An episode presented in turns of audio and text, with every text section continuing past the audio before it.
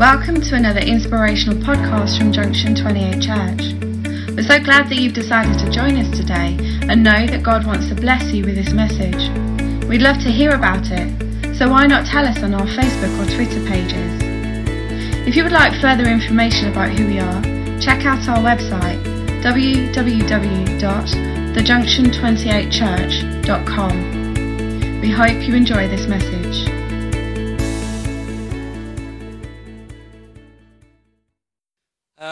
If you just open your Bibles in Proverbs chapter 4, and we'll just get straight into it. So, Proverbs chapter 4, verse 23. And if you read the first three words of verse 23, Proverbs chapter 4, verse 23, that'll give you the title to this word, to this sermon. Guard your heart. That's the title. That's the first three words. Now, what would you do if I just passed the microphone back to Pastor Danny and just said, you know, that's it, that's the end of my sermon, that's the end of my word, and went and sat back down? You'd think I was crazy, right? exactly. You'd think that wasn't wisdom. But too many times as Christians, we can sort of, with new believers, when we're talking to new believers, uh, people that are mature, can often say flippantly things to, to new believers. Such things that they don't understand, like guard your heart. Or just for another example, just give it to the Lord, you know. And the new Christian's like, how do I give my unforgiveness, my bitterness, my addiction, or whatever it is to the Lord? For another example, it'd be, uh, you've probably all heard this, don't do it in your own strength do it in the strength of the Lord, which is really, really confusing for a new believer, right? So I haven't really got time to talk about all three this morning. I'm just going to talk about guarding your heart. And the reason that this sermon sort of came into my heart was because someone actually said them words flippantly to me when I was a new believer. So I just thought I'd, I want to bring this and I want to bring an understanding of, of what your heart is and why you need to guard it and how to guard it. So this sermon is going to come in sort of two parts. It'll be like first 10 minutes is going to be me explaining what, what, what it is that you have to, have to guard, what your spiritual heart is. And then the second part, which is going to be me hopefully giving you some practical stuff that you can take away and you can start applying to your daily life if you're not already applying them. Okay, so first off, we have to establish what is it I'm talking about. We're talking about guarding your heart, and we're not talking about, you know, the pump that God gave us a, a fantastic piece of kit to pump the blood around the body. We're not talking about that. And I'll just explain why. I'm going to give you a little bit of Hebrew and a little bit of Greek, and there's reason for that. See, the Old Testament, which is where Proverbs is, was would have been translated from Hebrew. So the word heart would have been leb, L-E-B, leb, which actually means, by definition, it means inner man. So it's definitely not talking about that pump that pumps the blood around your body. And just to give you a bit of Greek as well, because I'm going to be using some New Testament script, uh, scriptures. And I don't want you to turn to them. They should come up on the board behind me. Um, but I'll give you the, the Greek uh, word for heart is cardia.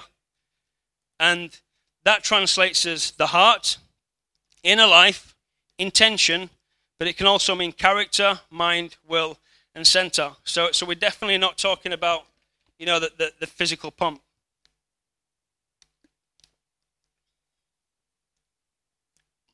So, just for a couple of analogies, in order to, for me to paint a picture of what the heart is, I'm going to give you a couple of analogies. And the first one would be your spiritual heart's a bit like a, a spiritual bank account. You know, you can sort of, with a bank account, you can put money in and you can keep investing into it and investing into it. And then you can give out out of it as well. And it's, um, who, who knows that you can't take out of a bank account what you haven't put in. And it's not just us that has to maintain that bank account. Well, it is. That's our job to maintain that spiritual bank account. But God also puts investments in there. You see, so, but something's got to have been put in there for it to, otherwise you just default your, to your old sinful nature, and it's not good what comes out. Um, just to mix metaphors slightly, a, your spiritual heart's like a, a well of fresh water. It's like if you was in a, in a little village in Africa and your family was going to a well once a week to pick up your weekly water, you'd want that water to be fresh, wouldn't you? You put your bucket down, and when you pull the bucket back out, you just be hoping that it's fresh water. Because if it's not, that's the start of a pretty bad week, isn't it? I say, if your water's contaminated that comes out of the bucket, then it's contaminated what's in the well. And that's the same for your spiritual heart as well. What comes out of it is contaminated, means therefore it's contaminated. I'll just give you a, a scripture. So this should come up on the board. It's from Matthew 12, verse 33 to 35. And it says this Make a tree good, and its fruit will be good. Or make a tree bad, and its fruit will be bad. For a tree is recognized by its fruit. You brood of vipers, this is Jesus talking to the Pharisees, by the way. You brood of vipers, how can you are evil say anything good? For the mouth speaks what the heart is full of. It's the same as the well with the fresh water. Hopefully, it's fresh water that comes out of the mouth of the well. The same thing out of the mouth of a person. You want it to be fresh and clean and pure, right?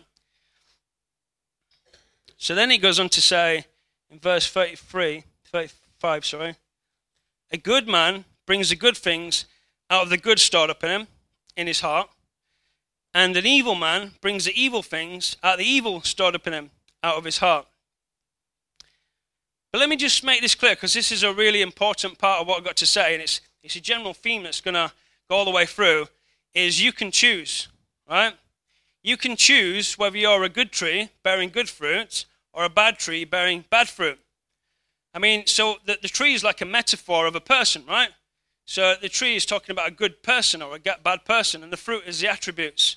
So you can be a good person bearing good attributes, love, understanding, and kindness, and so on or a bad tree bearing evil, slander, and whatever else. You see? But let me make this clear as well. You can change from being a bad tree to a good tree. And anyone that heard my testimony a couple of weeks ago will know that I wasn't always a good tree. And I didn't always bear good fruit. And I just, just want to say that, that you can change that. So, this is Jesus. In this, this piece of scripture, this is Jesus addressing the Pharisees. And he's saying, You have evil in your hearts and I can tell by what comes out of your mouth. So that's a good indication of where a person is at in the heart, is what comes out of the mouth. And uh, in fact, that's number one. There's a few more examples, but, but that's number one. Another thing would be your actions, your attitudes, and your decision making. They all come from a healthy heart. If it's good, they come from a good, healthy heart. That's what a, a pastor, probably, I'm assuming a pastor, will, will look at when he's talking to a person one to one He'll be looking at the theme of what's coming out of someone's mouth. Not the exact words, but the pattern of the words to get an understanding of where that person is. Um, so here's just one more scripture to, uh, to sort of paint a better picture of the heart. And it's Matthew 6, verse 19. Should come up on there on the board.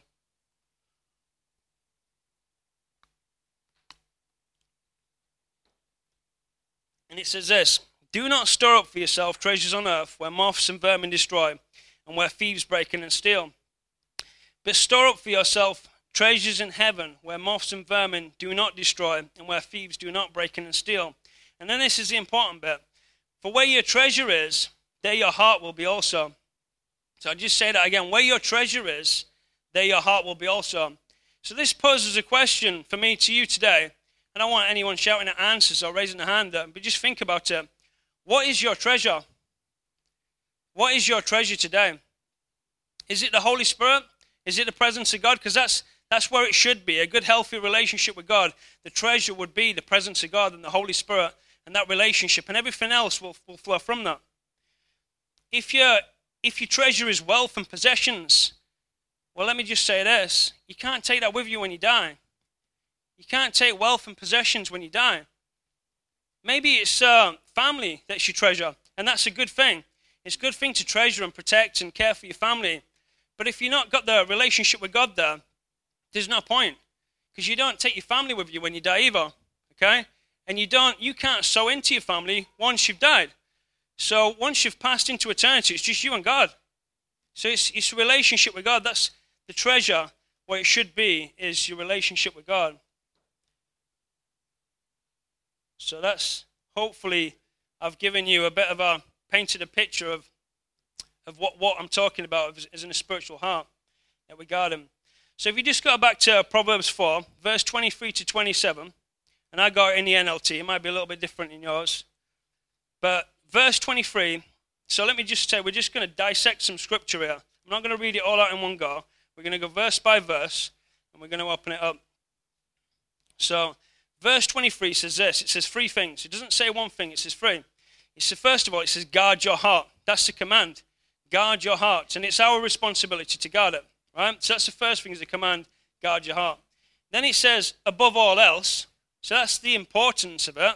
So the importance of guarding the heart is above all else. That's quite a statement, isn't it? And then it goes on to say, for it determines the course of your life.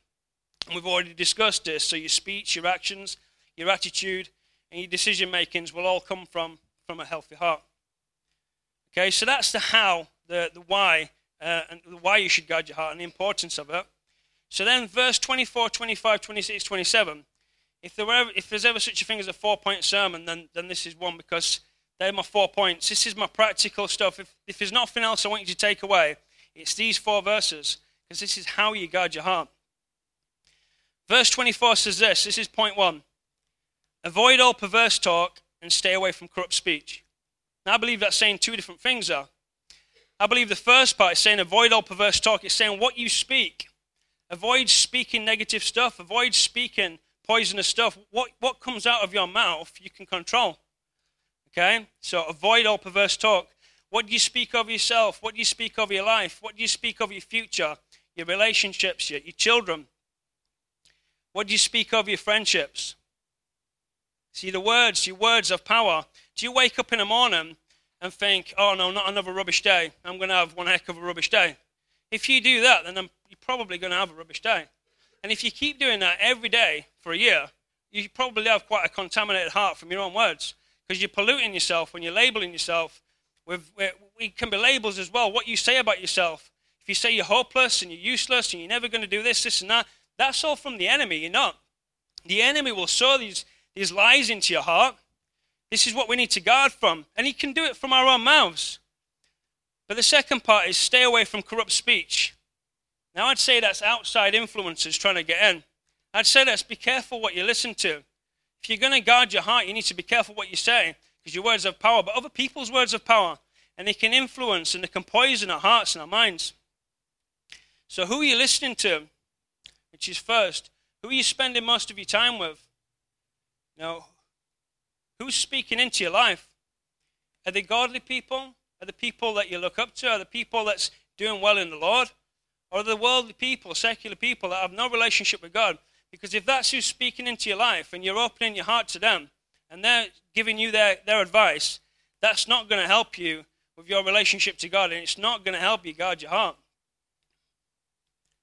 So before I move on to the next point, I just say this. Even Christians can have a poisonous tongue. Even, even me, even, even you. We all got the choice, like I said before, to, to, to a poisonous tongue. Do you listen to gossip? Are you, are you hanging around with people that talk gossip? Do you know, just for an example, like, um, I, you know, sometimes I've spent my time with people that, that are godly people, but they can have a negative outlook on other people. And people that I look up to that they're talking about, you spend day in, day out with them people. You start losing love for the people that you look up to. And it's because it poisons your heart.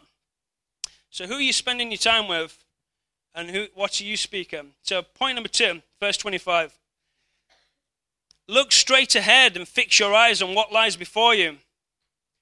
Look straight ahead and fix your eyes on what lies before you. And the part that jumps off the page at me, I've highlighted this is look. Look. What are you looking at? What are your eyes? What are you feasting your eyes upon? What are you spending your time drinking in through your eyes? Is it is it is it really is it worldly stuff? And I, I'm not saying there's anything wrong with like with TV in general, but there's a lot of bad stuff on there that you don't want to be watching. There's a lot of stuff that can corrupt your heart. What are you what are you feeding on? And I just use a scripture here. So Matthew 6 verse 23 to uh, 22 to 23 should come up on the screen behind me. Uh, which is this The eye is the lamp of the body. If your eyes are healthy, your whole body will be full of light. But if your eyes are unhealthy, your whole body will be full of darkness. Then, if that light within you is darkness, how great is that darkness? You see, the, the shame thing is that, that as, as Christians, we, you know, this can creep in. It can make inroads into our lives. And, you know, before you know it, you're becoming desensitized. And before you know it, the light that you thought was in you is becoming darkness. And it's a very slow process. And before you know it, it's, it's, it's too late.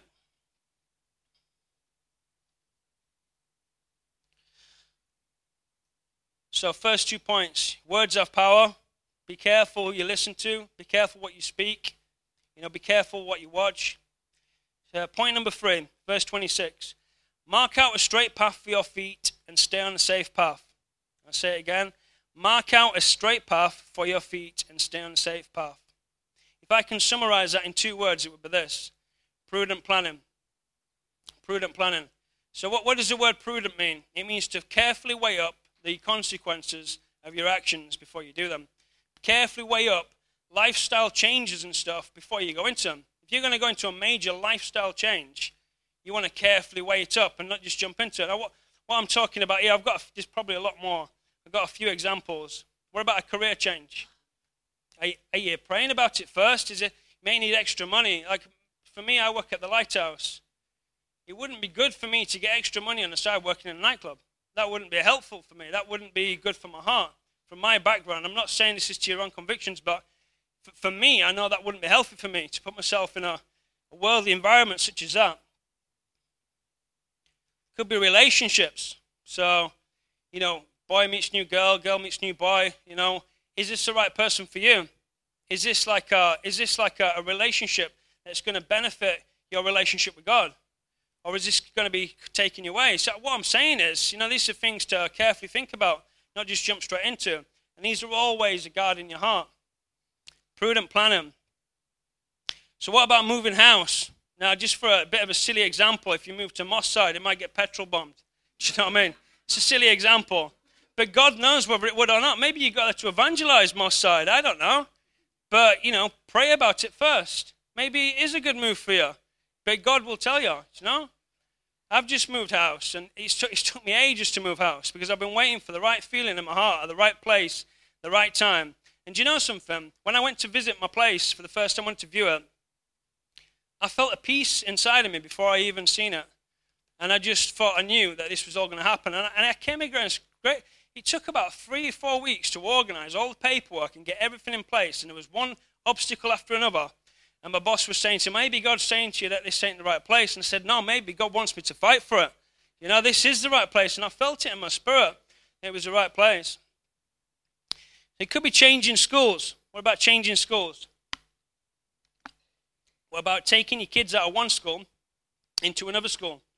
Prudent planning. Your kids have already got healthy relationships. You take them away from all the friends and put them somewhere else. Yeah, I'm not saying that this would happen. But God knows who they're going to get involved in. God knows all this stuff. We don't know that. I can't tell you that. You can't even tell you that. There's only God that can tell you what kind of circumstances that you could be putting your kids in. Prudent planning. Guarding your family's heart, your children's heart. So, verse 27. So, this is my final point, and it's quite short as well, which is this Don't get sidetracked and keep your feet from following evil. And the thing that sort of jumps off the page at me there is follow the narrow path. Do you know, as Christians, you know, there's quite a lot of rules and regulations, and anyone that comes from a from a worldly background like myself will know that the world is quite enticing, and there's you know there's there's a lot of things that can draw you off that narrow path, and even now, but God's just saying follow the narrow path. You know, everything is permissible. So Scripture says everything, everything's permissible, but not everything's beneficial. And he's saying this because you can do anything you want, you have free will. But as Christian, there's rules and regulations, and it's for our own good, and it's for God in our heart that we would stay on the narrow path. So that's, that's about me done there. I want to conclude with something. I want to give you this conclusion. I didn't want to finish without saying this because you know, this is all well and good if you put it into practice, and it's all very good if you, if you know about this. And if this is news to you, and if this is, and as I've been speaking, if the Holy Spirit might have been saying, yeah, that's, that's me. I have let this stuff in, and I have been letting a lot of this, this stuff into my heart. And I know that the well is polluted at the moment. You know, just that can change. There's a choice there, that can change. But I didn't want to go, if that is you, I didn't want to just finish without giving something practical advice for you guys as well, something practical to take away with y'all. So if that's you, I need you to have a good imagination here because I haven't got no props. So just imagine I've got a glass of water in my hand, okay? That's a glass of water, about that big, okay? So this is a clear glass with clear water in it. The glass will represent the heart, yeah? The clear water will represent the purity and the content of your heart, you know, the, the pureness. So the water represents the purity of your heart. And imagine I've got a, a two litre bottle here outside, okay, full of pure water as well. I know you've got to have a good imagination, but imagine I'm putting a drop of Ribena into that glass. It's going to go red, isn't it? You're not going to be able to get that red out yourself, are you? You can't, you can't get rid of that. That's the corruption of, of the heart, okay? Imagine that that red Ribena is a corruption. So the only way to get it out, and it is this simple, guys, you take the top off the two litre bottle of water and you start pouring it in. And it's going to overflow over the sides. And by the time you've poured all that water on top and it's overflowed, you'll get all the pink stuff. It'll be getting out, be getting weaker and weaker, but eventually have pure water again. And it's that simple, do you know? So if that's you today, you just need to start putting in the goodness of God. And that's where it is. Just keep feeding in the goodness of God. Keep installing the goodness of God into your heart. Keep keep um, keep applying the word to your life. You keep um, keep spending them quiet times with God. Do you know something? Spending 10 minutes with the Lord sometimes can be more powerful than any Bible study or any preach or anything. 10 minutes when the Holy Spirit shows up in your bedroom, that, that what you receive within 10 minutes is sitting, resting in the presence of God. And that's how I believe is the answer to do things in, in not in your own strength, but do things in God's strength. Is because you just rest in the presence of God. And then you sort of have his strength.